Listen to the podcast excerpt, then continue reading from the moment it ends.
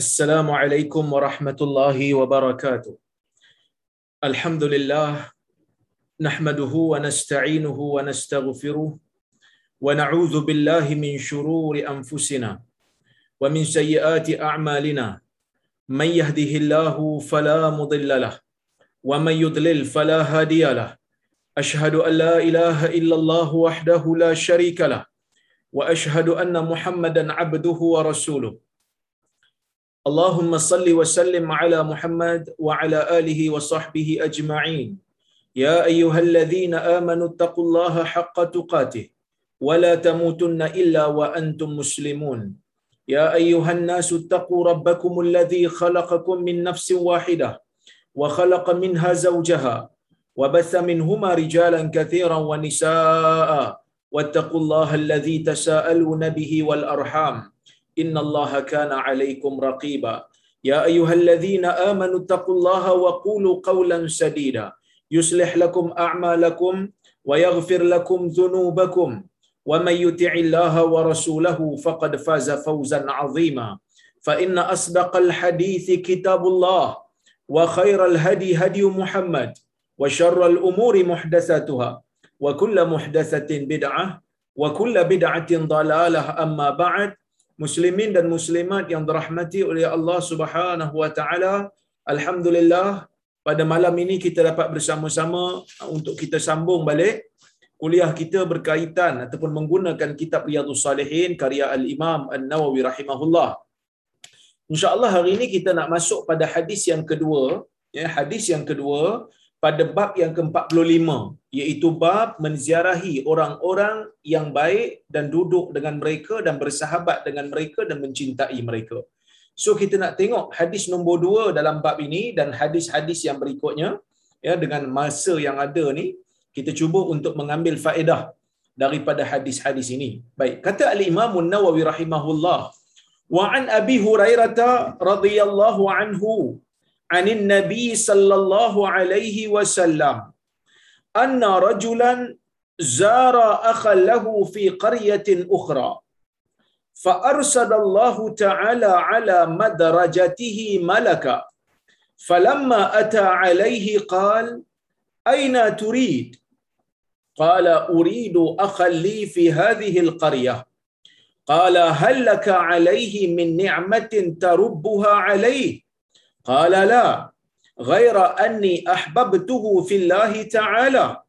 قال فإني رسول الله إليك بأن الله قد أحبك كما أحببته فيه. رواه مسلم. يقال أرصده لكذا إذا وكله بحفظه. المدرجة بفتح الميم والراء الطريق ومعنى تربها taqumu biha wa tas'a fi salahiha. Baik.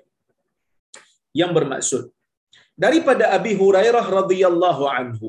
Hadis ini hadis riwayat Abu Hurairah daripada Nabi sallallahu alaihi wasallam. So dia riwayat daripada Nabi sallallahu alaihi wasallam. Apa kata dia? Apa kata kata Nabi sallallahu alaihi wasallam? Abu Hurairah kata Nabi sallallahu alaihi wasallam bersabda. Apa kata Nabi? Anna rajulan ada seorang lelaki zara aqallahu fi qaryatin ukhra. Ada seorang lelaki dia pergi ziarah. Seorang saudara dia.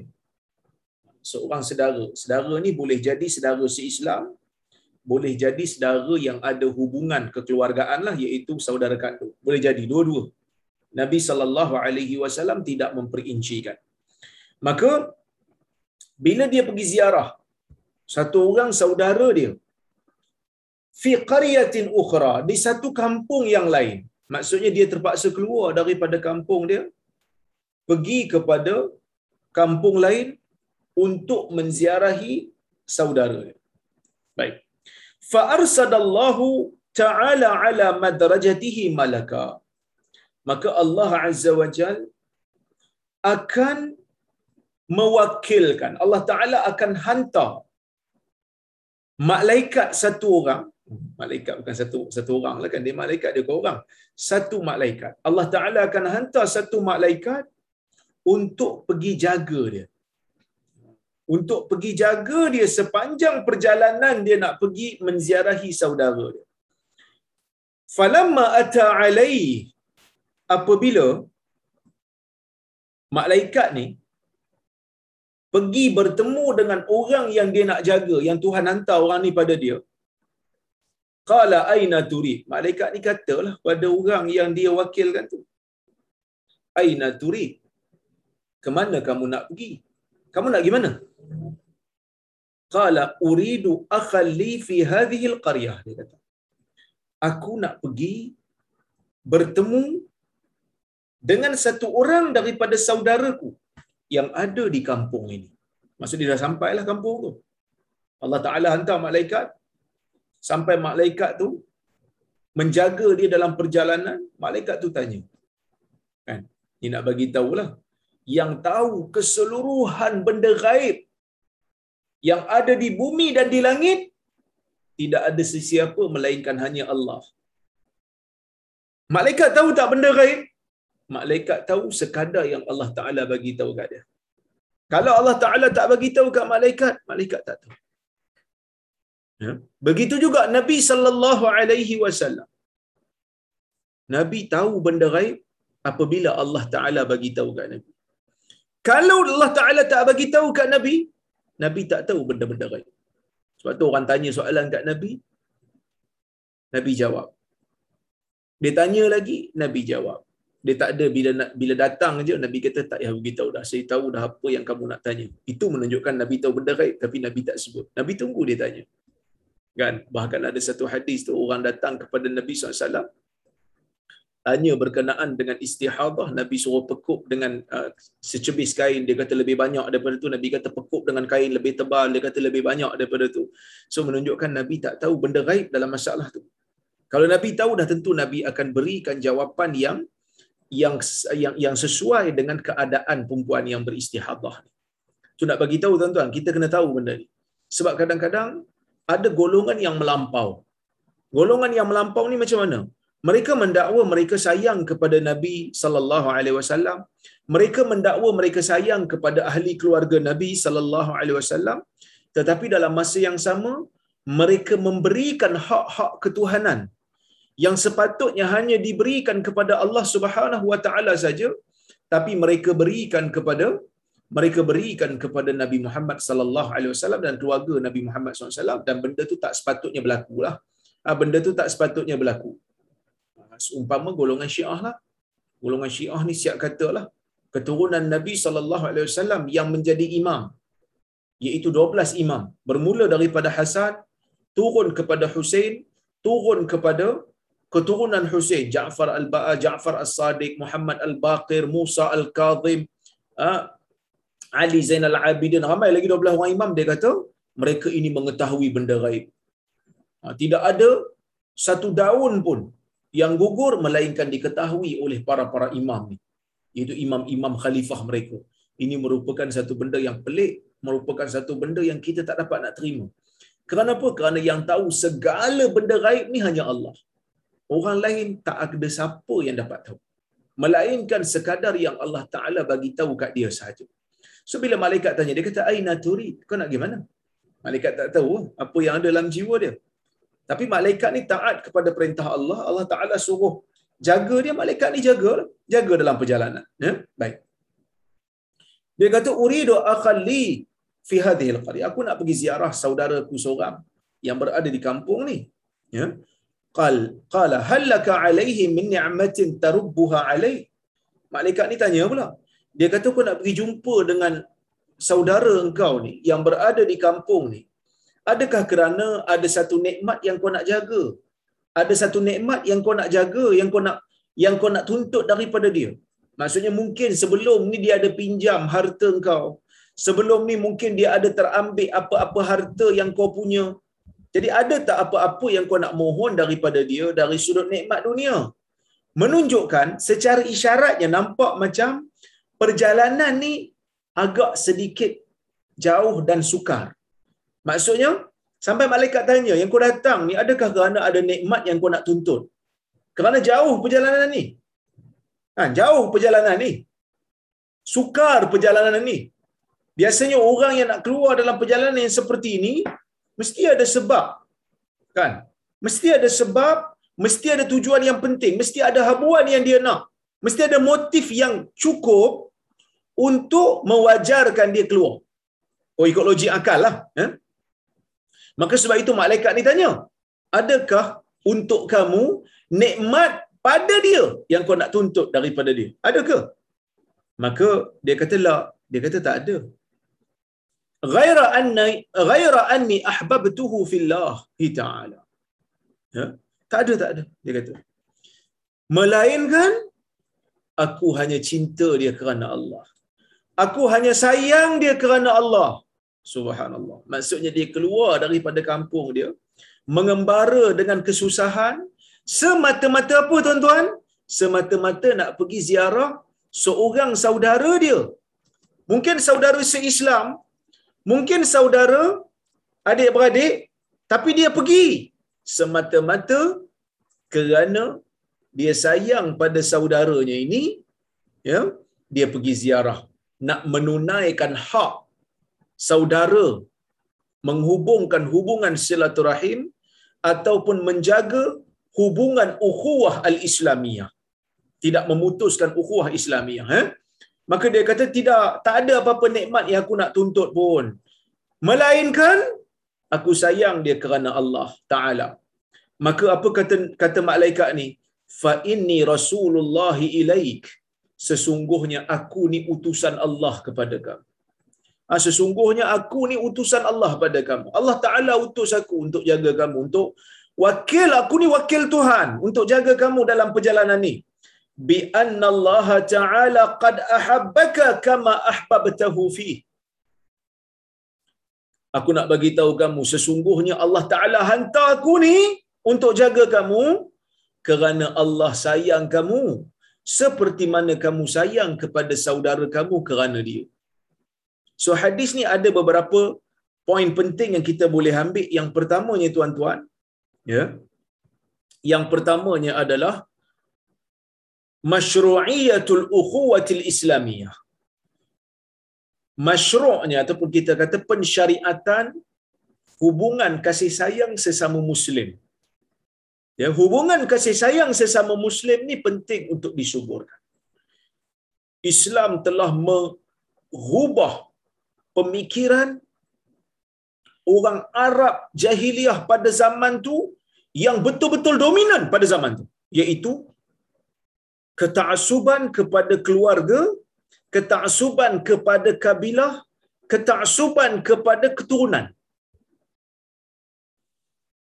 Islam datang buang benda tu. Maksudnya masa zaman Nabi sallallahu alaihi wasallam datang diutuskan di tanah Arab pada masa tu orang Arab ni bukan hanya sekadar resis tetapi orang Arab juga ada semangat asabiah kepada keluarga. Lebih memecahkan resis ni memecahkan betul. Bila dia anggap bangsa dia superior bila dia anggap bangsa dia lebih mulia daripada bangsa orang lain. Arab jahiliah bukan hanya sekadar resis memandang bangsa lain lebih rendah daripada bangsa mereka bahkan mereka menganggap keluarga orang lain lebih rendah daripada keluarga mereka. Ya. Oleh kerana itu Nabi sallallahu alaihi wasallam datang menyebutkan satu ataupun beberapa hadis yang mengubah wajah Islam mengubah definisi masyarakat terhadap bagaimana mereka melihat keturunan ni. Sehingga kan Allah Subhanahu wa taala kata, "Inna khalaqnakum min dhakarin wa untha wa ja'alnakum syu'uban wa qabaila lita'arafu. Inna akramakum 'indallahi atqakum." Yang bermaksud, ni biasa tuan-tuan dengar ayat ni selalu sangat. Wahai sekalian manusia, sesungguhnya kami menjadikan kamu, sesungguhnya kami menciptakan kamu daripada kalangan orang lelaki dan perempuan. Zaman tu, zaman perempuan pun dipandang hina. Zaman tu perempuan tak ada nilai, anak-anak perempuan dibunuh hidup-hidup, ditanam hidup-hidup orang jahiliah. Allah Taala turunkan satu ayat Quran bagi tahu hakikat penciptaan insan dan penciptaan bangsa. Inna khalaqnakum min dzakarin wa untha. Kami menciptakan kamu daripada kalangan lelaki dan perempuan. Lelaki baik, perempuan baik. Kedua-duanya makhluk Allah. Kedua-duanya ada nilaian di sisi Allah. Kedua-duanya perlu melaksanakan perintah Allah. Kedua-duanya mampu untuk menjadi hamba Allah yang taat dan saleh. Waja'alnakum syu'uban wa qabaila lita'arafu. Dan kami menjadikan kamu ini ada bangsa-bangsa, ada kabilah-kabilah. Bukan untuk kamu berpecah belah, bukan. Bukan untuk kamu saling bermusuhan, bukan. Bukan untuk kamu saling berbangga-bangga mengatakan bangsa ni lebih baik daripada bangsa ni, bangsa ni lebih buruk daripada bangsa ni. Bukan itu tujuan Allah Azza wa Jal menjadikan kamu berbeza bangsa dan berbeza berbeza kabilah. Sebaliknya Allah Taala kata li ta'arafu supaya kamu dapat saling kenal mengenal. Kan? Tuan-tuan dan puan-puan rahmati Allah sekalian, siapa yang duduk luar negara dia akan rasa keindahan budaya yang berbeza, makanan yang berbeza, cara fikir pun mungkin sedikit berbeza. Ah, sistem masyarakat pun mungkin sedikit berbeza supaya kita saling kenal mengenal. Kan? Ah, kadang-kadang orang kata apa? Ada nikmat apabila kita dapat berkawan dengan orang yang bangsa berbeza dengan bangsa kita kerana kita dapat belajar budaya dia, dapat belajar makanan dia dan sebagainya. Jadi ukhuwah Islamiah ini ditanam oleh Nabi sallallahu alaihi wasallam dalam sanubari para sahabat dengan Nabi kata inna akramakum indallahi atqakum. Ha, yang mana Allah Taala berfirman sesungguhnya yang paling mulia di sisi Allah ialah yang paling bertakwa. Nilai yang takwa tu yang menjadi kamu mulia. Nilai yang takwa itulah yang menjadi perhitungan di sisi Allah Azza wa Jal. Ya. Yang lain Allah Ta'ala tak tengok. Kamu kulit hitam ke, kamu kulit putih ke, kamu kulit kuning ke, kamu kulit merah ke? Nabi kata, La fadla li arabiyin wala a'jami illa bitaqwa atau kama qala tidak ada sebarang kelebihan orang Arab berbanding orang yang bukan Arab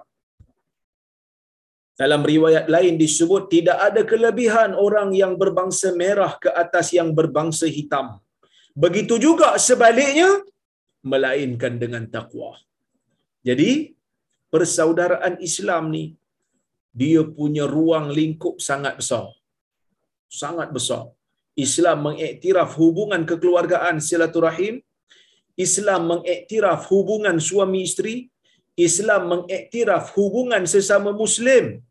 Perlu untuk buat baik jaga ukhuwah, tidak boleh memulaukan tanpa sebab lebih pada tiga hari. Islam menjaga hubungan uh, kemanusiaan walaupun berbeza agama. Islam menjaga hubungan manusia dengan haiwan. Begitulah besarnya sistem yang dibangunkan oleh Islam. Sebab itu Islam dia tak ada kenal kasta-kasta ni. Kan? Ha, Islam dia tak ada kenal kasta-kasta dalam masyarakat ni tak ada. Bekas hamba pun boleh jadi orang yang mulia. Anak zina pun boleh jadi orang yang mulia. Arab boleh jadi orang yang alim, yang pandai dalam agama. Yang bukan Arab pun sama boleh jadi pandai dalam agama. Kalau dia berusaha. Sebab itu kita tengok tuan-tuan. Al-Imamul Bukhari bukan Arab. Tokoh besar hadis bukan Arab. Muslim daripada Naisabur, daripada Iran, bukan asal Arab, bukan lahir daripada tempat Arab. Ha, kemudian Abu Daud Sejistan daripada Sijistan. At-Tirmidhi daripada Tirmidh, juga Khurasan. Kan jadi enam enam imam yang mengumpulkan hadis ni Allah Taala buktikan mereka bukan Arab. Ah, tapi maksudnya ulama Arab lain ramai. Tapi nak kata penyumbang kepada pengembangan ilmu agama ni bukan hanya orang Arab sajalah. Ya. Jadi ukhuwah Islamiah ini berjaya ditunjukkan oleh Nabi sallallahu alaihi wasallam melalui apa yang dilakukan oleh para sahabat baginda. Kita tak mengenal resis, kita tak mengenal apa ni orang kata uh, diskriminasi disebabkan oleh keluarga dan kasta masyarakat maka ini di antara hadisnya sayang saudara seislam ataupun sayang adik-beradik kerana Allah keluar daripada tempat menziarahi untuk menghubungkan ukhuwah ataupun silaturahim Allah Taala suka. Sebab itu Syekh Mustafa Bura kata, dia kata apa? Al murad min mahabbatillah lil abad iradatul khair wa tawfiq lahu. Yang dimaksudkan Allah Taala sayang kat dia tu bila mana Allah Taala memberikan dia kebaikan yang banyak dan Allah Taala memberikan hidayah taufik kepada dia telahan-telahan dia betul firasat-firasat dia betul jiwa dia sentiasa tenang ya. Kemudian hadis ni juga nak bagi tahu begitu luas. Dia kata fadlu a'zimi fadli hubbi fillah wa tazawur fi begitu besarnya kelebihan orang yang berziarah kerana Allah dan sayang saudaranya kerana Allah. Besarnya kelebihan tu sehingga Allah Taala memelihara orang-orang yang melakukan perkara ini dengan malaikat pelihara dia. Jadi kalau kita nak malaikat duk pelihara kita Allah Taala Taala hantar malaikat untuk jaga kita kan? Kita jagalah ukhuwah fi sabilillah. Ha, kita jaga ukhuwah fillah dipanggil ukhuwah kerana Allah kita sayang orang kerana dia muslim yang baik. Bukan disebabkan kerana kita ada kepentingan pada dia. Jadi maksud Islam ni dia tak kenal lah konsep ha, ha, membeza-bezakan manusia kerana habuan dunia. Eh baik. Kemudian kita tengok hadis nombor tiga. Dalam bab ni hadis yang ke-363 daripada keseluruhan kitab. Wa anhu qala qala Rasulullah sallallahu alaihi wasallam man ada maridan aw zara akhan lahu fillah nadahu munadin bi an tibta wa taba min wa taba mamshak wa tabawwa'ta minal jannati manzila. Yang bermaksud. Daripada Abu Hurairah radhiyallahu anhu katanya Rasulullah sallallahu alaihi wasallam bersabda Man ada maridan sesiapa yang menziarahi orang sakit ni kita dah bincang dulu ah, dalam ah, hadis-hadis yang lepas ah, ulama ada beza pendapat lah tentang hukum menziarahi orang sakit sebahagian daripada mereka mengatakan bahawasanya menziarahi orang sakit merupakan hukum fardu ain. Siapa yang sebut begini? Ada seorang ulama daripada mazhab Az-Zahiri iaitu Ibn Hazmin Al-Andalusi. Dia kata hukum menziarahi orang sakit ni fardu ain.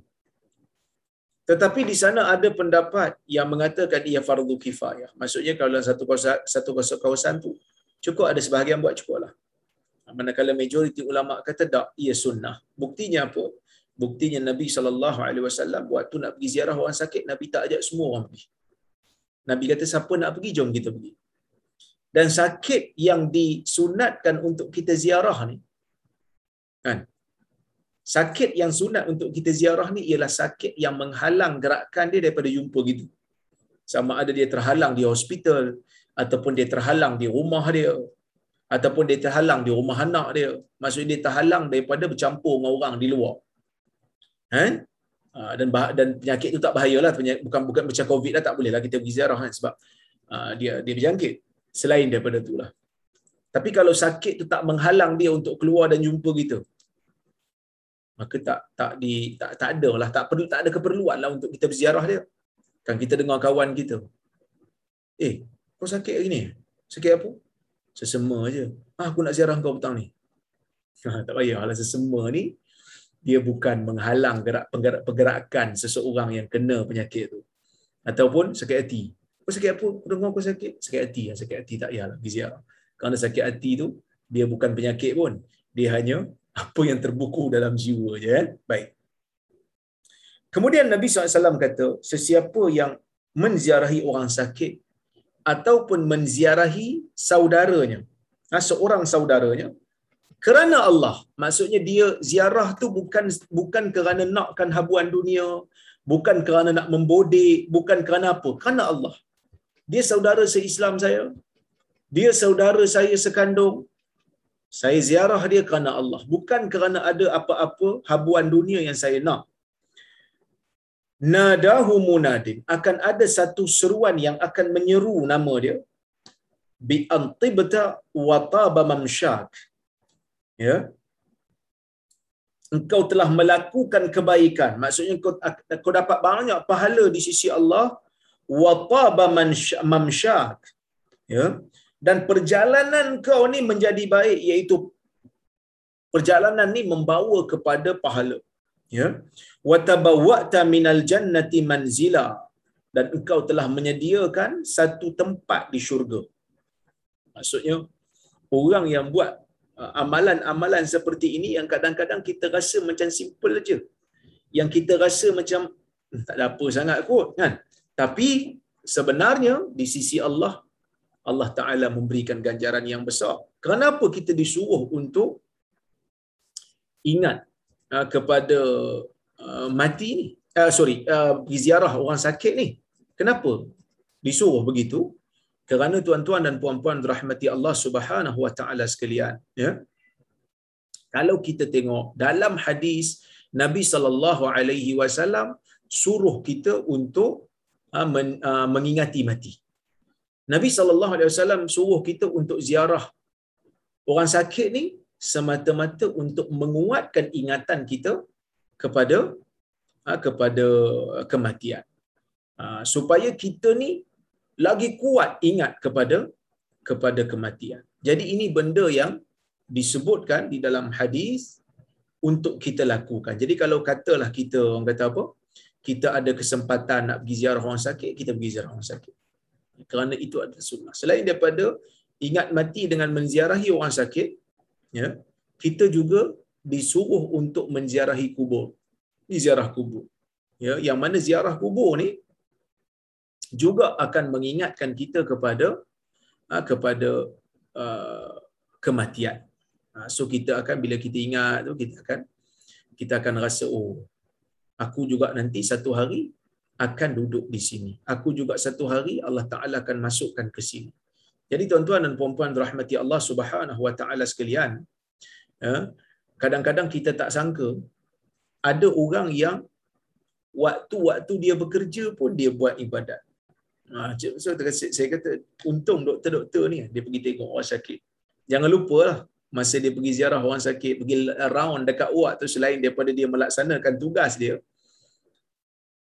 dia niatkan ini adalah sunnah Nabi sallallahu alaihi wasallam. Nabi suruh ziarah orang sakit maka niat masa pergi ziarah uh, apa ni lawat wak-wak patient dekat wak tu niat untuk ziarah orang sakit ni kerana ia adalah sunnah so kita akan dapat pahala setiap hari dia buat benda yang sama kan kadang-kadang saya ni cakap dari sudut teori je lah kan baca hadis tapi nak pergi hospital pun jarang-jarang kan nak pergi ziarah orang sakit pun jarang-jarang jadi oleh kerana tu tuan-tuan dan puan-puan rahmati Allah sekalian begitulah yang kadang-kadang kelebihan-kelebihan yang kita tak sedar kita telah pun laksanakan. Eh? Baik. Last, sebelum kita nak bincang sikit pasal isu semasa hari ini, hari Khamis Biasanya ada isu-isu semasa yang kita akan bincang. So kita baca hadis yang ke yang keempat ni. Lepas tu kita bincang sikit pasal isu semasa. Saya nak tunjuk tuan-tuan satu video. Kemudian kita bincang yang tu insya-Allah. Baik.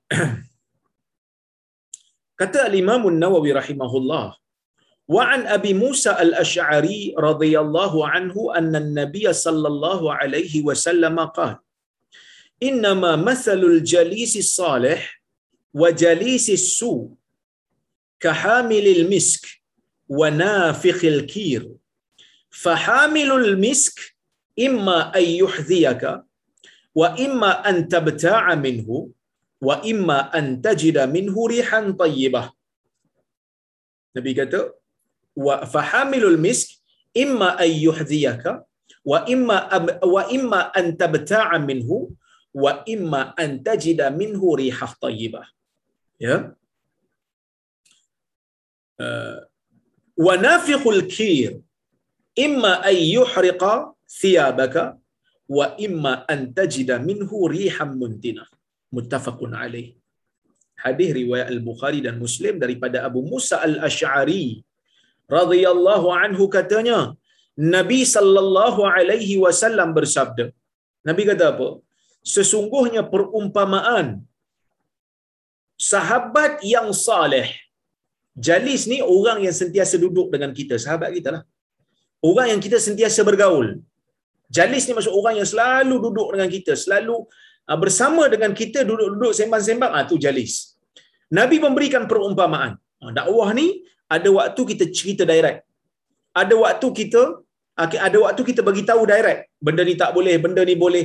Ada waktu kita bercerita ha, dalam hadis yang sebelum ni nombor dua tadi kita tengok bagaimana Nabi SAW bercerita. Ada seorang lelaki pergi ziarah itu dakwah. Dakwah kadang-kadang bercerita. Kadang-kadang dakwah ni memberikan teka-teki. Ha, hadis yang kita baca pada minggu lepas.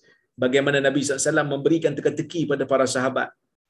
Ha, Nabi beri teka-teki uh, dalam banyak pokok ada satu pokok sifat dia macam orang mukmin. Daun dia tak gugur. Sahabat semua pakat teka-teka Ibnu Umar kata aku rasa jawapan dia tu pokok tamar.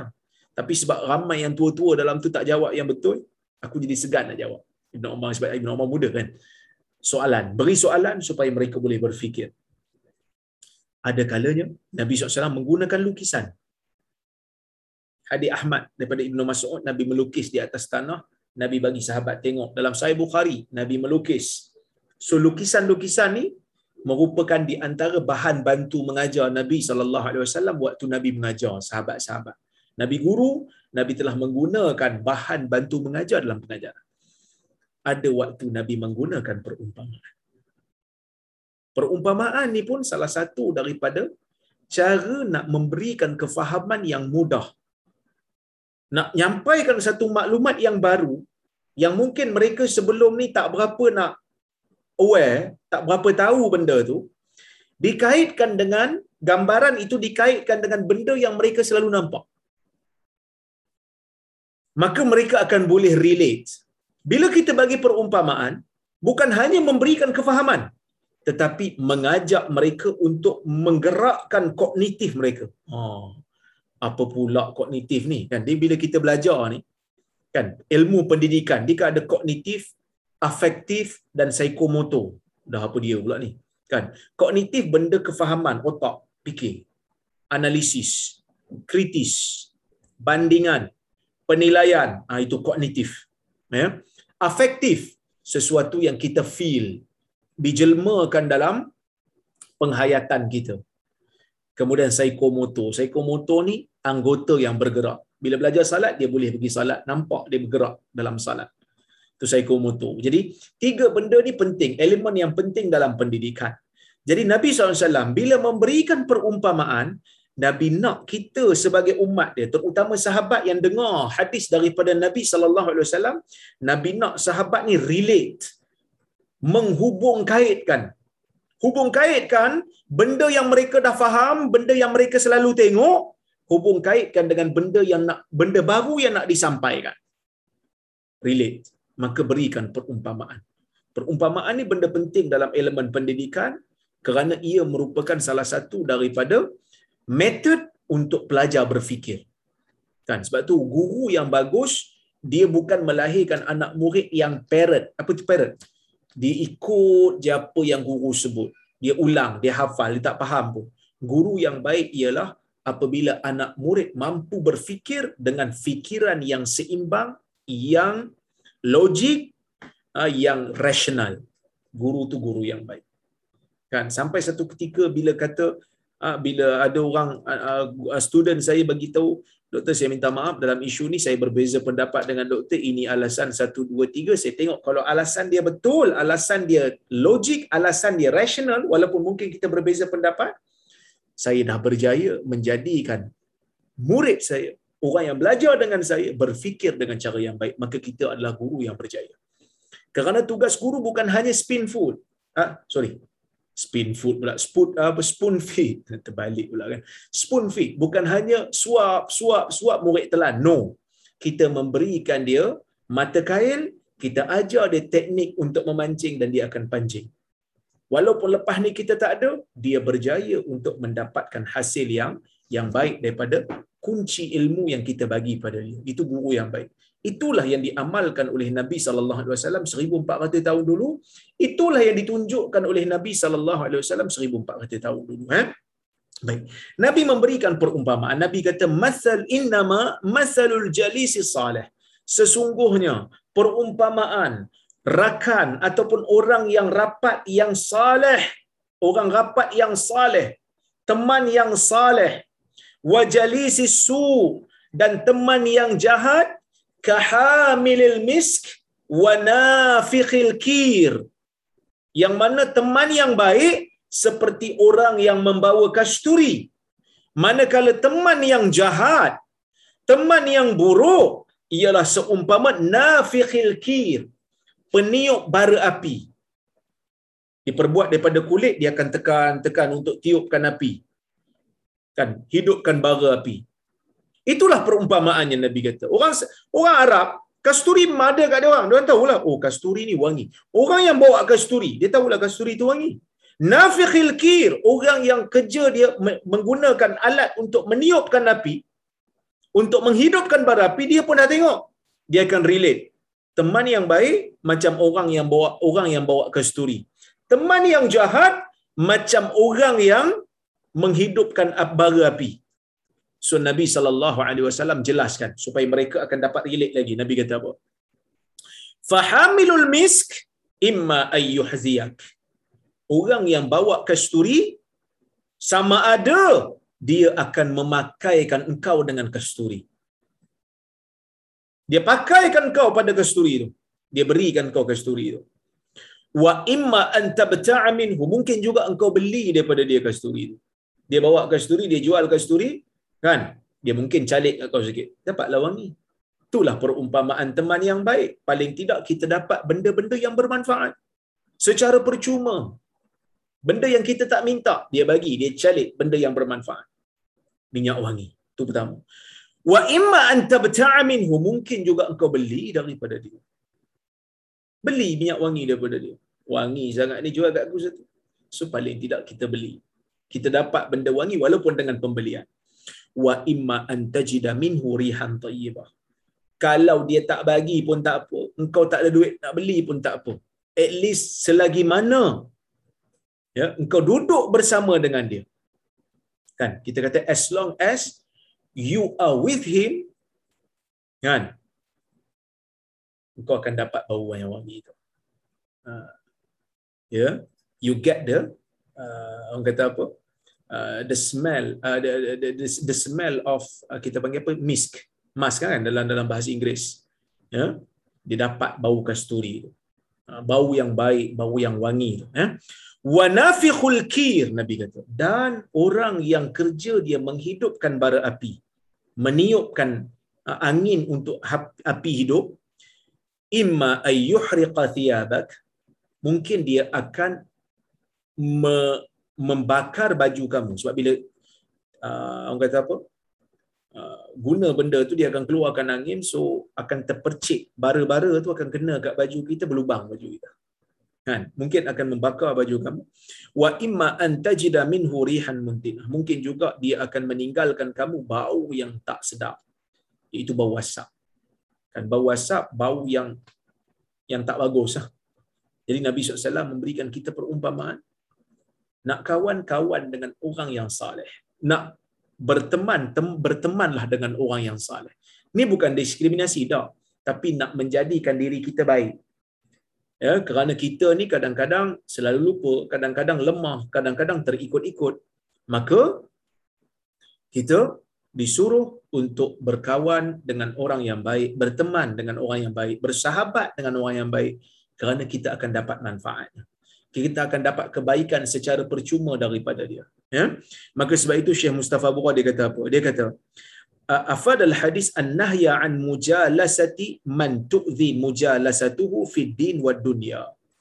Hadis ni bagi tahu kat kita tentang larangan daripada kita duduk bersama dengan orang yang kalau duduk bersama dengan dia akan menyebabkan agama kita ataupun dunia kita menjadi rosak kan? Macam orang yang hidupkan bara api mungkin dia bakar baju kita lubangkan baju kita mungkin juga dia akan dia akan uh, mengeluarkan bau kepada melekatkan bau pada badan kita kita jadi tak sedap pada baju kita. Yang kedua dia kata at-targhib an afi mujalasati man tufidu mujalasatuhu fihima. Wa yattabi'u dhalika intiqa wa yatba'u dhalika intiqa'ul asdiqa yang mana hadis ni bagi tahu kat kita tentang galakkan untuk duduk bersama dengan orang yang duduk dengan dia memberikan manfaat. Duduk dengan dia memberikan manfaat dan kita juga disuruh untuk memilih teman yang baik. Dan bila kita duduk dengan dia, kita bertambah iman. Duduk dengan dia bertambah ilmu. Duduk dengan dia lagi rasa nak semangat nak nak melakukan amal saleh kan. Ha, itu baik, bagus. Dan jawaza bai'il misk wal hukum bi taharatihi. Ha, hadis ni juga bagi tahu bolehlah jual kasturi kan. Ha, boleh jual kasturi lah sebab walaupun kasturi ni berasal daripada badan kijang eh dikatakan dia uh, berasal daripada darah yang istihalah yang telah ber, bertransform menjadi wangian dan ia boleh dijual dan ia halal kerana telah transform. Sebab Nabi kata boleh jual sebab Nabi memberikan isyarat mungkin kau beli daripada dia. Nabi tidak akan memberikan uh, approval untuk beli melainkan setelah ia benda tu boleh lah. Ya. Kemudian tuan-tuan dan puan-puan rahmati Allah Subhanahu Wa Taala sekalian, akhlak ni adalah sesuatu benda yang mesti dipupuk memerlukan environment yang baik. Sebab tu Nabi suruh kita bercampur dengan orang baik. Sebab tu Nabi SAW tak benarkan kita membuka aib orang lain. Sebab tu Nabi SAW tak benarkan kita buka aib sendiri. Cerita tentang maksiat sendiri. Tak. Allah Ta'ala dah tutup, kamu tutup lah. Kerana apa? Kerana akhlak benda yang sesuatu yang boleh di, dipupuk, sesuatu yang boleh didoktrin. So bila kita doktrin kan, environment yang baik, lama-lama dia akan jadi baik. Ha, ya? Dia akan jadi baik. Ha, kalau semua orang pakai solat sunat, dia pun terasa nak solat sunat. Walaupun dia solat sunat tu bukan nak tunjuk ke orang. Saya bagi contoh kan. Kita masuk dalam masjid. Semain Jumaat. Masuk dalam masjid, tengok semua orang solat tahiyatul masjid. Kita ada terasa tak nak tahiyatul masjid? Kita terasa nak tahiyatul masjid. Kalau kalau kita duduk, kita seorang lah duduk. Yang lain semua pakai solat solat belaka. Kan? Mungkin kita bukanlah rajin sangat solat sunat. Tapi oleh kerana environment tu ada, kita ter, ter, terasa nak buat. Kan? Kita terasa nak buat benda tu. Wallahu ta'ala a'lamu bisawab. Jadi tuan-tuan, ah, cukuplah sekadar tu. InsyaAllah kita ah, cuba untuk tengok ah, video ni. Ini satu benda yang viral baru-baru ini. Ya. Saya nak tuan-tuan, kita tengok dulu. Ya. Nanti kita bincang. Saya akan huraikan sikit.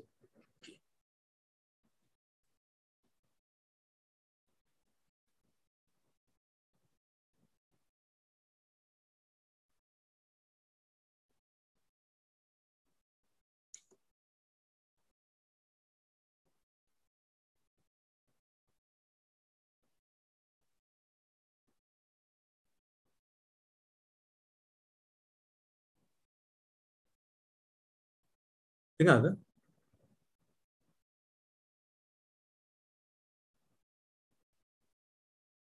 Sekejap eh. Saya cuba untuk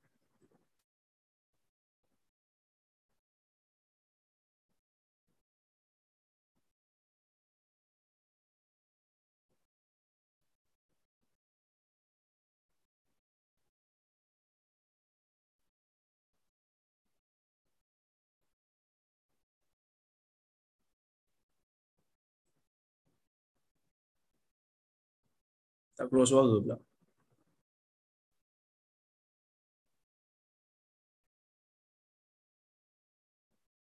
Dengar tak? Tak dengar eh. Kat sini pun tak keluar suara. Saya pun heran juga.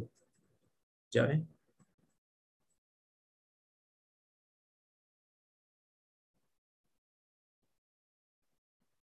Yes, saya boleh buat.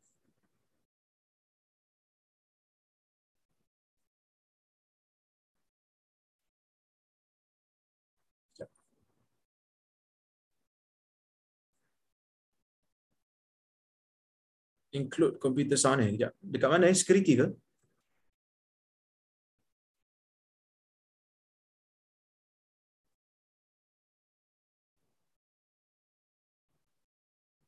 Audio setting.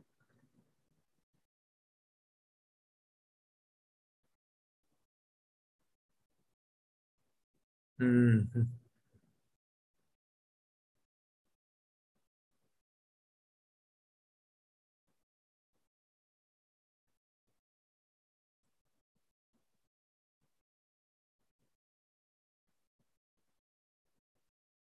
Saya tak dapat lah.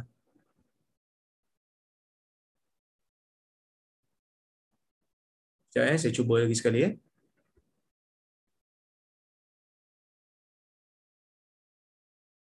Okay, share sound. Okay. Kerana apa? Kerana dia terima dengan orang-orang. Takut yang nipu, tak tahu. Eh, perawi dia sikoh, tak nipu. Takut yang nipu. Eh. Eh, kita mula. kita nak kata Nabi betul-betul bersabda. Ambo bukan generasi sahabat. Ambo baru hidup je. Jambi ambo nak kecek pasti yakin, tak boleh. Tak ada orang boleh kecek pasti yakin. Hatta ahlul hadis diri pun tak boleh rasa yakin. Kerana apa? Kerana dia terima dengan orang-orang. Takut yang nipu, tak tahu. Eh, perawi dia sikoh, tak nipu. Takut yang nipu eh. Sebab tu ilmu hadis dibina ala zon sahaja. Sengkok eh saja kerana kita perawi-perawi dia sikoh, kita pun kata ni. Tapi yakin tak boleh sebab pun kita tak duduk sama Nabi. Betul kau dok mari daripada Nabi. Betul kau dok. Ni ada yang bertanya kepada saya tentang isu Okey. Dr. Kamilin dah jawab. Jadi saya pun nak terangkan sikit lah pada tuan-tuan dan perempuan uh, berkenaan dengan uh, isu yang disebutkan oleh ustaz ni. Sebenarnya hadis uh, sebenarnya apa yang video itu panjang lagi ya. Sebenarnya video dia panjang lagi tapi uh, saya rasa saya baca, saya bacakan ataupun saya pasang sikit. Uh, jadi tuan-tuan boleh tengoklah itu idea dia apabila dia menyebutkan tentang ilmu hadis itu dibina di atas sangkaan. Jadi um, secara umumnya tuan-tuan dan puan yang dirahmati Allah sekalian, apa yang disebut tu walaupun sebahagian je betul tetapi yang dia sebut tu dengan intonasinya, dengan cara penghuraiannya sangat berbahaya. Kenapa saya kata bahaya? Kerana tuan-tuan, golongan anti hadis, golongan yang anti hadis secara tidak langsung akan bergembira apabila melihat sebahagian daripada ahli-ahli agama cuba untuk membangkitkan tentang keraguan penisbahan sesebuah hadis kepada Nabi sallallahu alaihi wasallam. Sebelum saya nak hurai itu kita kena tahu dulu bila orang kata ilmu hadis ni ilmu apa? Ilmu hadis ni ilmu apa? Bila orang kata ulum hadis, mustalah hadis apa dia? Ilmu hadis ni kata Ibn Hajar ilmun uh, bil qawaid wal usul allati yu'rafu biha ahwal ataupun ahwalu ahwalu sanad wal matan yang bermaksud ilmu hadis ialah satu ilmu berkenaan dengan kaedah dan usul yang mana dengan kaedah dan usul ni kita mengetahui keadaan sanad dan matan. Apa itu sanad? Sanad tu salah silah hadis. Sebab kita tak kita tak hidup zaman Nabi. So bila kita nak tahu sebuah hadis ada dia punya salah silah daripada orang ni daripada orang ni kita kena tahu ilmu hadis mengajar kita nak tahu keadaan sanad wal matan nak tahu keadaan teks yang dibawa daripada Nabi SAW. Baik. Adakah hadis ni ilmu hadis ni semuanya sangkaan? Seperti mana yang disebutkan oleh golongan inti hadis? Jawapannya tak. Kerana apa? Kerana ilmu hadis ni dia dibina di atas keyakinan. Kenapa saya kata keyakinan? Sebab ilmu hadis ni ulama merumuskan logik akal nak dapatkan orang ni riwayat daripada orang ni, orang ni riwayat daripada orang ni, orang ni riwayat daripada orang ni, mereka menggunakan tarikh. Tarikh lahir, pernah jumpa ke tidak, duduk di mana. Katalah, satu orang perawi mati dulu. Orang dia riwayat daripada orang yang lahir kemudian daripada itu. Uh, sorry. Orang ini mati dulu. Tiba-tiba orang yang datang kemudian 20 tahun lepas dia meninggal bagi tahu aku riwayat daripada orang ni. Ulama hadis kata dhaif. Adakah dhaif itu sesuatu yang pasti ataupun sangkaan? Pastilah. Pastilah mereka tak bertemu. Jadi ilmu hadis ni sebahagiannya adalah keyakinan. Contoh bila ulama hadis kata, hadis sahih apabila perawinya dipercayai. Hukum sahih itu berada di martabat yang tertinggi dari sudut kepercayaan. Adakah itu benda yang qat'i ataupun tidak? Statement kata hadis sahih 90% kita percaya ia betul. Qat'i lah. Walaupun hadis sahih mungkin ada kebarangkalian tersilap tetapi kebarangkalian itu telah kita ah, telah kita tutup ataupun telah kita kurangkan. Sebab itu saya tak setuju dengan pendapat orang yang kata ilmu hadis ni berdasarkan semuanya berdasarkan kepada sangkaan tak. Kerana ilmu hadis ini dibina di atas keyakinan. Sebab ulama hadis bezakan. Hadis yang mutawatir, hadis yang yakin 100% betul. Apa itu mutawatir? Ramai orang riwayat. Sampai akal kata, ish mustahil lah mereka ni berpakat nak bohong sebab mereka ni tak kenal satu sama lain. Tak ada kepentingan pun mereka nak bohong. So akal kata benda ni pasti. Kaedah mengatakan, kaedah ilmu hadis kata hadis mutawatir 100% betul. Adakah kaedah ini sangkaan ataupun keyakinan? Kaedah ni keyakinan. Memang kita yakin hadis mutawatir 100% betul. Bila kaedah ilmu hadis kata hadis yang tak sampai kepada tahap mutawatir, hadis tu hadis ahad. Apa itu hadis ahad? Hadis ahad ni hadis yang perawinya tak ramai. Perawi tak ramai, ulama letak syarat yang ketat dalam nak menerima hadis. Bila sampai kepada hadis sahih, ulama kata hadis ini sampai kepada tahap kepercayaan yang kuat mengatakan ia daripada Nabi SAW. Kan? Kepercayaan yang kuat ia daripada Nabi SAW. Bila dia kata macam tu je tuan-tuan, kaedah yang mereka bina, kaedah yang kata hadis ahad itu zanni, hadis ahad itu ber, bermartabat kepercayaan yang kuat. Kaedah ni betul. 100% betul. Kaedah ni tepat. Kaedah ni satu benda yang yakin. Sebab apa? Sebab memang hadis ahad itu tak sampai kepada tahap yakin. Kaedah tu yakin. Tapi hadis tu, kekuatan khabar yang datang pada kita tu, bertahap percaya yang kuat, sangkaan yang kuat, kepercayaan yang valid. Tapi tuan-tuan, dalam ilmu hadis ataupun dalam istilah syarak, berita yang yakin 100% ni tak banyak. Hadis mutawatir ni tak banyak. Quran mutawatir semua. Tapi hadis tak banyak yang mutawatir. Hadis kebanyakannya ahad. Sebahagian daripada orang yang anti hadis, mereka cuba untuk pertikai lah. Dia kata pakai Quran sudahlah. Hadis ni kadang-kadang sanat dia satu dua je. Sangkaan ya. Sebenarnya bukan sangkaan, sebenarnya kepercayaan. Kita percaya sebab kita dah semak, kita dah dah nilai kan. Kita dah tengok perawi-perawi tak bohong, ingatan kuat, kita dah kurangkan kebar, kebarangkalian lupa. Sebab itu kita kata sampai kepada tahap percaya. Ya. Adakah benda dalam dunia ni memerlukan keyakinan 100% baru kita boleh beramal dengan benda tu ataupun cukup hanya sekadar kita tahu benda tu betul dengan kepercayaan yang kuat sudah memadai. Katalah dari sudut percentage kekuatan riwayat ataupun kekuatan khabar 90% hampir pasti betul. Contohlah kita ambil exam. Dan kita ambil exam dapat markah 94%. Hebat tak orang tu? Hebatlah. Tapi boleh kita kata tak hebatlah sebab tak dapat 100%. Ada 6% lagi dia tak betul. Dia dapat 94 per 100. Maksudnya ada 6% tak betul daripada ilmu dia tu dijawab tak betul. Adakah kita kata tak boleh pakai langsung dia ni? Sebab 6% tu takut-takut dia dia terjawab bila dia dia bekerja nanti dia terguna 6% tu. Kita kata 6% tu kecil nak dibandingkan dengan 94% tu dia macam merlang lah Syekh. Akal kata begitu. Dalam kehidupan kita pun begitulah. Kan? Contoh kita pergi jumpa doktor. Doktor saya sakit sekian-sekian. Doktor kata ambil ubat ni, ambil ubat ni, ambil ubat ni. Kita percaya tak? Kita percaya. Walaupun berita yang sampai ke doktor tu, berita yang sampai kepada kepada kita melalui doktor tu, boleh jadi tak doktor terlupa? Boleh jadi tak doktor tu silap? Boleh jadi sebab dia manusia. Dia bukan maksum. Entah-entah dia terlupa ke, dia nyanyuk ke. Tapi kita boleh percaya tak? Boleh percaya. Sebab apa? Sebab dia terbukti orang yang amanah, terbukti orang yang saleh, terbukti orang yang pakar. Jadi dalam dunia ni tuan-tuan, bukan hanya khabar yang yakin saja kita terima. Khabar yang kita percaya, ya. Khabar yang kita percaya sudah memadai. Percaya tu dengan bukti lah. Sebab tu ulama letak syarat hadis sahih ni ada lima. Syarat dia. Kan? Contoh dalam mahkamah. Hakim ada kes datang kat dia.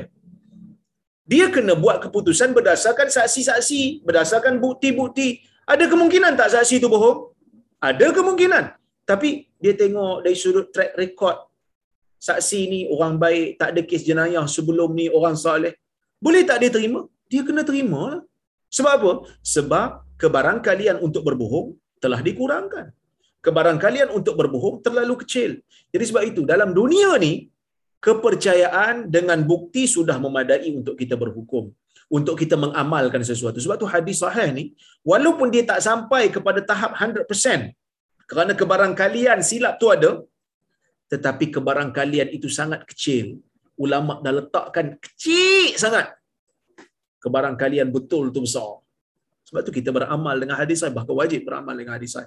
Jadi kita sebagai orang yang berilmu agama ni, sepatutnya kita jangan kita jangan besar-besarkan kebarangkalian tu. Kebarangkalian still kebarangkalian. Kebarangkalian tak boleh jadi hujah. Hujahnya apa? Hujahnya perawi ni sahih. Hujahnya perawi ni tak berbohong. Hujahnya perawi ni orang saleh. Hujahnya perawi ni ingatan kuat. Hujahnya perawi ni ada guru yang yang yang jelas. Maka sebab itu ulama hadis menulis buku, ilmu yang berkenaan dengan rijal nak memperkenalkan kita pada perawi-perawi yang jujur dalam agama. Kita pergi rumah kawan kita contoh. Kita pergi ziarah dia, dia masakkan kita ayam. Ayam goreng, ayam rendang umpamanya. Kita pergi rumah dia beraya lah contohnya. Lepas PKP nanti insya-Allah dia, dia, dia apa dijamu kita ayam.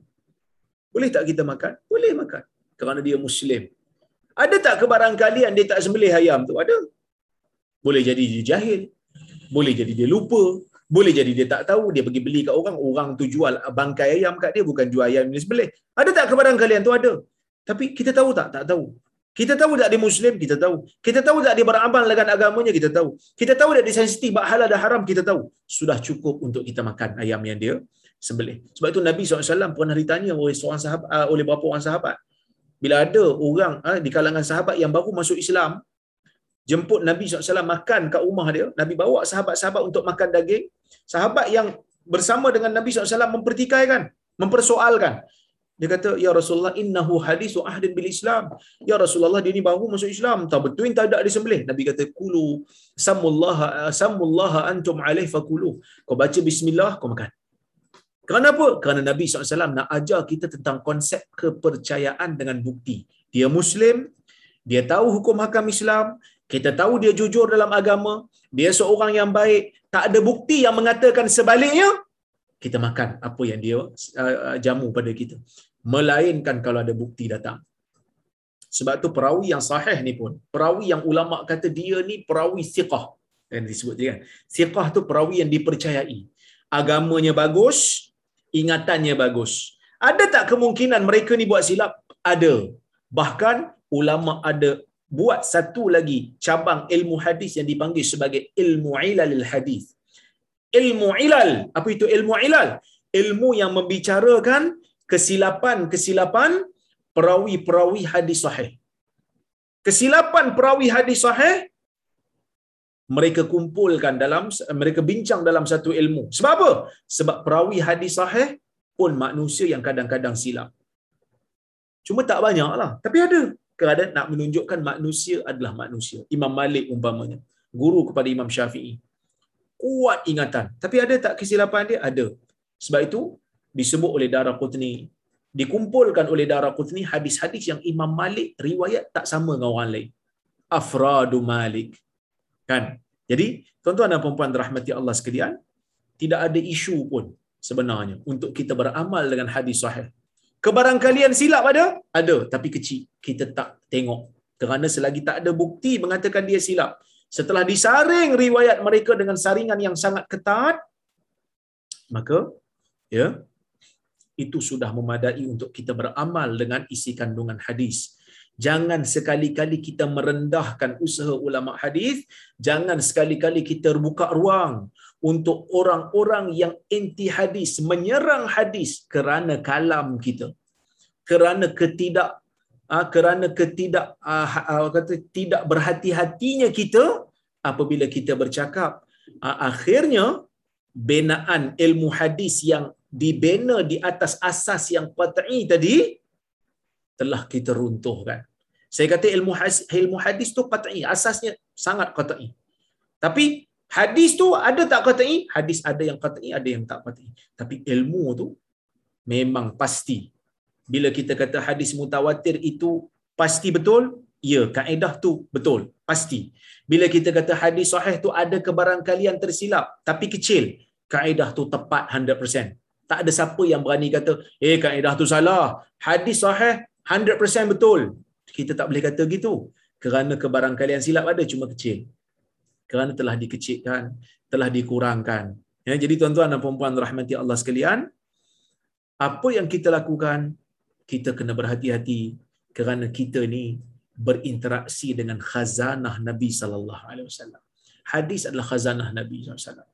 Allah Taala menjamin agama ini akan dipelihara. Ya Allah Taala jamin Allah Taala wa inna lahu lahafizun. Ya, kami yang akan memelihara az-zikr. Ulama kata az-zikr itu adalah Quran dan sebahagian ulama mengaitkan sunnah kerana sunnah itu berperanan untuk menjelaskan isi kandungan Quran. Tak mungkin Allah Taala akan biarkan hadis ha, dicemari oleh pendustaan. Ya, tak mungkin Allah Taala akan membiarkan hadis itu akan hilang, akan dicemari, akan dikotori oleh manusia-manusia yang tak bertanggungjawab. Sedangkan kita ahli sunnah wal jamaah memerlukan hadis untuk mengamalkan ataupun untuk meneruskan ajaran-ajaran agama kita yang mana tidak mungkin untuk dapat kita laksanakan melainkan melalui perantaraan hadis Nabi sallallahu alaihi wasallam. Ha, jadi itulah sebab sedikit yang saya boleh sampaikan sebab kadang-kadang tuan-tuan kita hidup di zaman viral ni susah kan.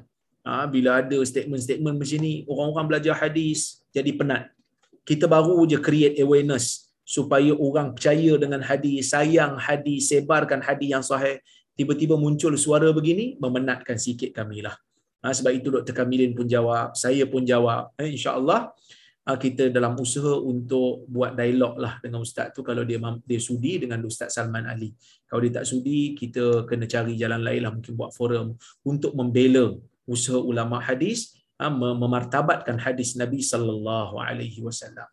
Ini tuan-tuan cukuplah sekadar tu untuk malam ini. InsyaAllah kita tengok soalan. Kalau ada, kalau tak ada, kita boleh berhenti di sini.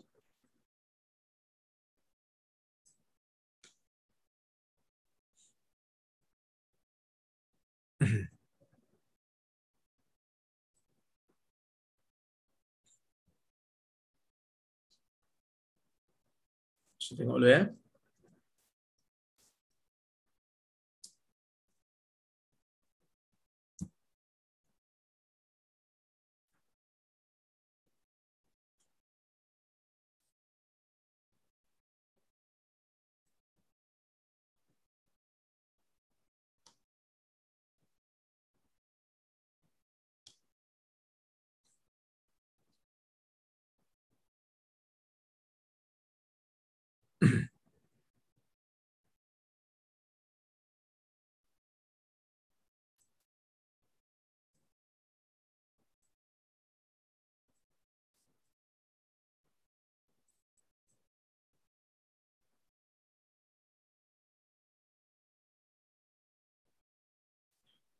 Okey. Oh, ini ada satu soalan.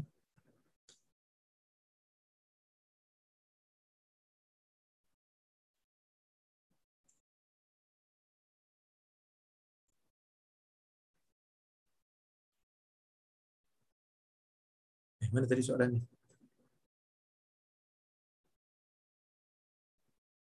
Assalamualaikum Ustaz. Waalaikumsalam. Nak tanya kalau suami ada buat sesuatu yang salah berulang kali boleh ke isteri memulaukan berpisah tempat tinggal dengan suami dan beberapa lama dan berapa lama yang dibolehkan untuk menyedarkan suami tentang kesalahannya dalam hadis Nabi SAW tidak membenarkan isteri untuk memulaukan apa meninggalkan uh, tempat tidur suaminya uh, sehingga Nabi SAW mengatakan malaikat akan melaknatnya.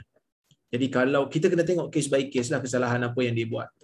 Jadi panjang ceritanya, kita kena tengok kes by kes tapi sebahagian ulama kata kalau uh, seorang isteri ya meninggalkan uh, tempat tidur disebabkan oleh kerana suami itu menzalimi dia ataupun tak bagi hak dia, tak bagi nafkah umpama. Uh, itu dibenarkanlah. Tapi ya kalau hanya sekadar benda yang tak ada kaitan dengan kezaliman uh, tak ada kaitan dengan benda-benda yang yang yang menzalimi isteri, menyakitkan isteri, yang tu tak tak wajarlah untuk meninggalkan uh, orang kata apa meninggalkan tempat tidur suami. Ya? Hmm. baik.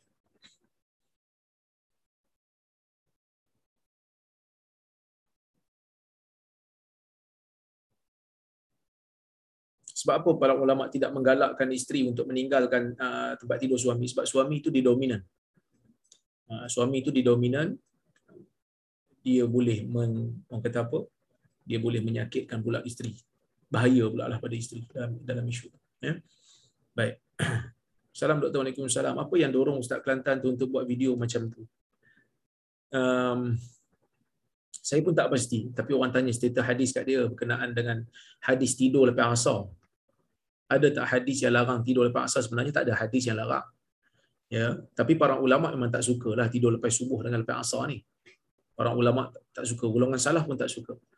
Ha, cuma kalau ada darurat, penat sangat, boleh tidur tak ada masalah. Contohnya macam guard yang jaga uh, berjaga di waktu malam, tak ada ruang nak tidur pada waktu malam, lepas subuh dia terasa mengantuk sangat dia nak tidur, boleh tidur, tak ada masalah. Cuma kalau tak ada keperluan tak perlu tidurlah. Eh? Baik. Assalamualaikum Assalamualaikum Apa maksud dhabit? Dhabit ni ada banyak maksud. Dhabt. Dhabt tul kitab ataupun ingatan dia kuat pemeliharaan. Dabt tu maksudnya pemeliharaan. Ya. Okey.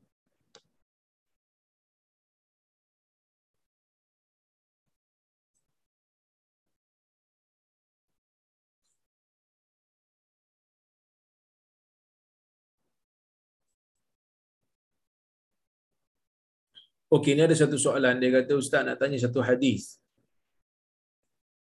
Nabi kata kullukum ra'in wa kullukum mas'ulan an ra'iyati. Setiap daripada kamu pemimpin, setiap daripada kamu akan ditanya tentang pemimpinannya.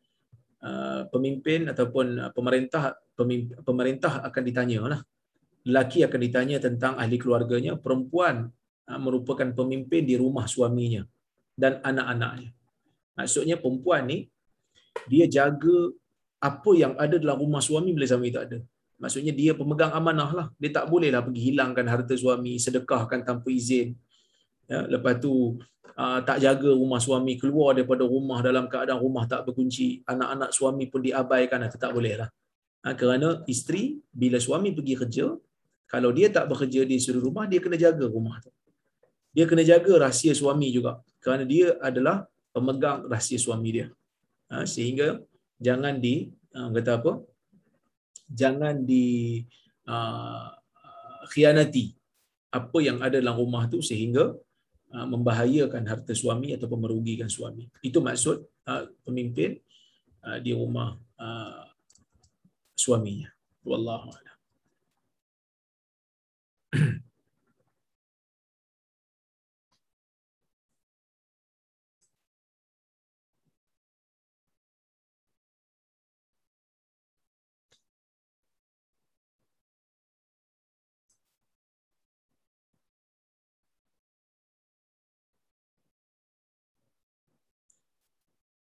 Okey, ini ada soalan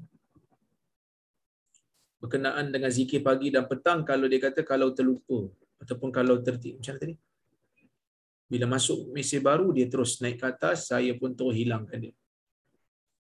Assalamualaikum Ustaz kata Salam. Kalau terlupa baca zikir pagi petang baru ingat, adakah apakah ada qada membaca zikir pagi petang? Zikir pagi dan petang ni terikat dengan waktu eh.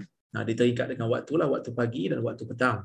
Tapi kalau terlupa, dia boleh baca bila-bila masa kerana benda tu bukanlah satu kewajipan untuk untuk kita berdosa bila kita terlupa baca ataupun tak baca.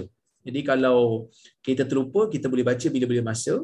Tetapi tidaklah semestinya kita mengikut kaifiat seperti mana yang ada. Kita boleh baca saja kerana itu termasuk dalam zikir yang mutlak. Ha, termasuk ha, kalau kita ganti pada waktu lain, kita cuba nak nak baca zikir tersebut yang kita biasa baca pada waktu pagi dan petang, kita terlupa baca ataupun kita tak mampu ataupun tak sempat nak baca, kita baca pada waktu mana-mana pun dia termasuk dalam uh, pagi dan uh, pagi dan uh, dia termasuk dalam zikir mutlak walaupun bukan dibuat pada waktu pagi contohnya. Ya? Uh, sebab itu Imam Nawawi pun sebut. Eh, dia kata dalam kitab Al-Azkar Imam Nawawi kata bagi sesiapa yang uh, selalu membaca zikir pagi dan petang ataupun zikir selepas salat ya, maka dia terlepas pada waktu tu. Imam Nawawi kata dia boleh baca bila-bila masa. Ha, dia boleh baca bila-bila masa, bila dia sempat dia boleh baca. Jangan tinggalkan dia kata. Ya, ha, kerana apa?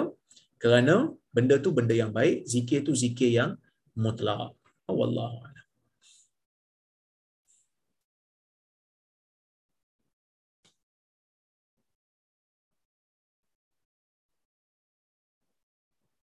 Okey, tu je soalan yang ada. Terima kasih banyak. Terima kasih pada penganjur majlis Haji Hamid, Haji, Shah Hakim, uh, Datuk Syekh dan juga Johan. Terima kasih pada tuan-tuan dan puan yang hadir pada malam ini. Moga-moga ada manfaat daripada apa yang kita kongsikan pada malam ini. Saya berhenti di sini dulu. Apa yang baik daripada Allah, apa yang buruk datang daripada mahadi saya. Uh, saya mohon maaf terkasar bahasa tersilap kata aku qauli hadza wa astaghfirullahal azim li wa lakum. Wassalamualaikum warahmatullahi wabarakatuh. جزاك الله خيرا ورحمة الله